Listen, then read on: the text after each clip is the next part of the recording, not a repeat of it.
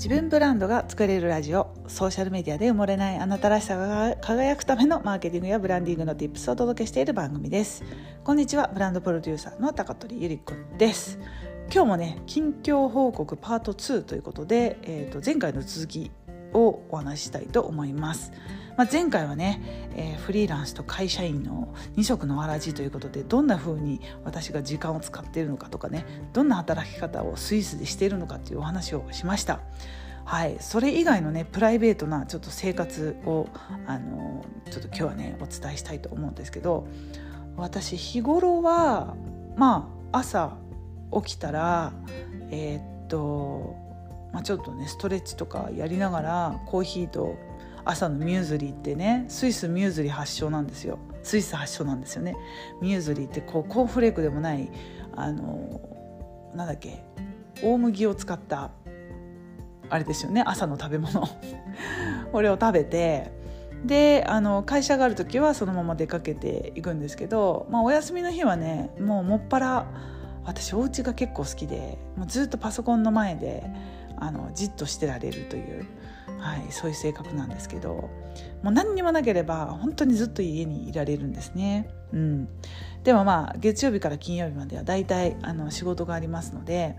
で今の会社はルールとしては週に2回から3回、えーと、会社に行けばあとホームオフィスしてもいいよっていう、えー、規定になってるんですけどでもねあの私は大体あのオフィスに行きますね最近ちょっとあのメンバーが増えてオフィスもだいぶ満員状態なんですけどよっぽどなことがない限りあの車やトラムを使って、えーと、街の中のオフィスに行きます。うん、で仕事はね,、えーとね英語がメインであのスイス人同士はねドイツ語を話しているので、まあ、ドイツ語とスイス、えー、スイスジャーマンといってスイスの鉛があるまたドイツ語でもちょっと特別なんですけどスイスジャーマンか英語が飛び交っているあのものになりますオフィスですね。で私はたまにあの、まあ、旅行会社で勤めてるんですけどあのあれですよ日本のねあの旅行に行きたいっていうスイス人の人がすごい今増えていてあのここから長野に行くのにどれぐらいかかるんだとか ちょっとホテルに電話してちょっとあのファミリー4人で行けるかどうかちょっと連絡してくれるとかなんかそんな質問もあればなんかこう、うん、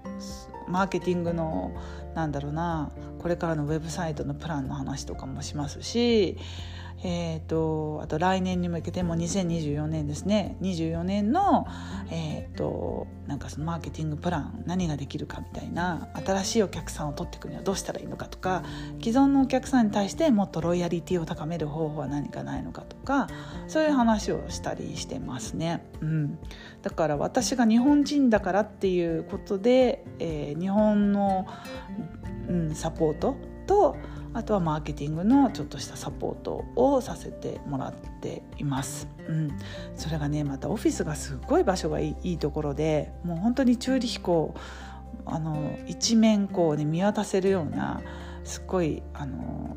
なんだろうな湖の目の前にあって屋上のテラスに上がるとですねもう本当に向こうの方にはアルプスの山が見えるぐらい本当に素晴らしいあのオフィスで働かせてもらっています。うん、でねその一方で、えーと、私はクライアントさんとがありあのいらっしゃいまして、えーと、それは日本人 日本日本それそうよね。日本在住の方が多いんですけど日本に住んでる方に対して、えーと、その方のブランディングとかマーケティングのアドバイスプロモーションの、えー、コンセプトを考えたりとかその方の、えー、ブランディングを一緒に考えるあなたはこういう風な路線でいきましょうみたいなことをアドバイスしたりするコンサルの業務をやっています。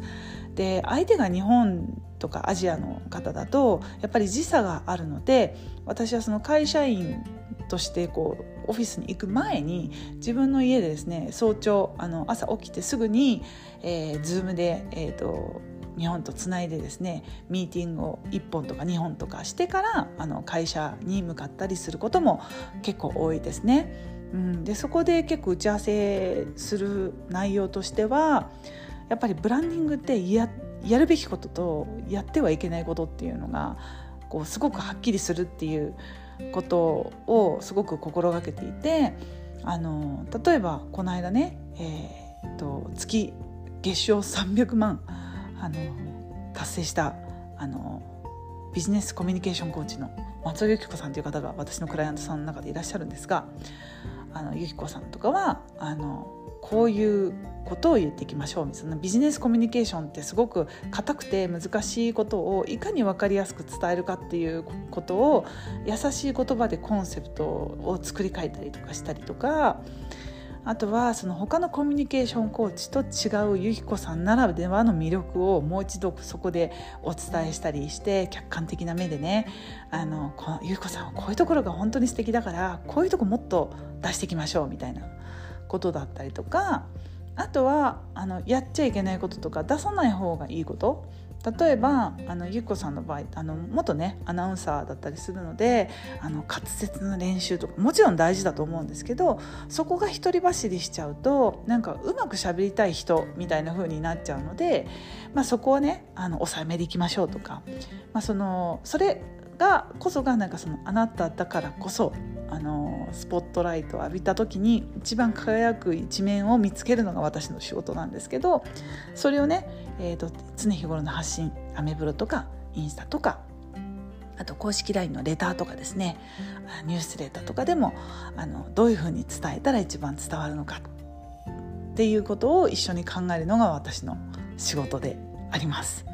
でねそれをコツコツやっていったら決勝なんと300万まで達成しちゃったのも私が一番驚いちゃってよも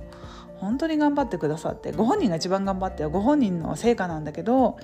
うん、本当にそれは素直に私のブランディングのワークとかを一緒にやってくれたおかげだったりするんですよね。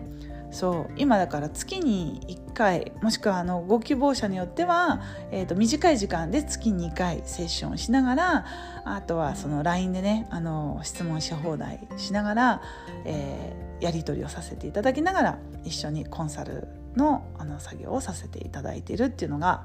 私の仕事の内容になります。なそうなんですだからね会社員をやりながらでもやっぱりそういう仕事ができるんですよね。かといってなんかクライアントさんの作業がおざなになるとかいうこともなくあの会社員で知ったことを逆にねクライアントさんにフィードバックしたりすることもあったりするし、うん、っていうことで私は今すごく絶妙にいいバランスで働けてるなっていうふうに思っています。そしてまあ夕方終わってから6時以降ね、えー、仕事から帰ってくるんですけどヨーロッパはねまだ明るいんですよ。8時とか9時ぐらいまで明るいんであの全然ねなんか働こうと思えば働けちゃうし遊びに行こうと思えば遊びに行けちゃうんですけどもうあっという間に夜の8時とかになってそうするとあのうちの夫さんが帰ってきて、まあ、ワイン1本開けながらあの1日起きた出来事をワイン飲みながらですねちょっとお互いシェアをしてもう12時には寝るみたいな。そんな感じですね。寝る前には YouTube1 本2本見ながら、えーと、シートパックをしながら寝るみたいなそんな一日を過ごしております。誰が興味あるんだろうこんな内容。マイルーティーンみたいな のの音声版をお届けしましたけどいかがでしょうか。本当はね寝る前に YouTube とか見ちゃいけないんだよね。うん、最近はちょっと本に切り替えて睡眠の質をね上げようとかいうふうに思っているのが最近の私の興味のあの興味のあることかな。うん、ということで私の一日のルーティンのことでしたレポートでした。はいということでまたね、えーと、次回からはブランディングに、えー、役に立つようなお話をねまた配信していければと思っております。ということで最後まで聞いていただきありがとうございました。また次の音声でお会いしましょう。またね。チュース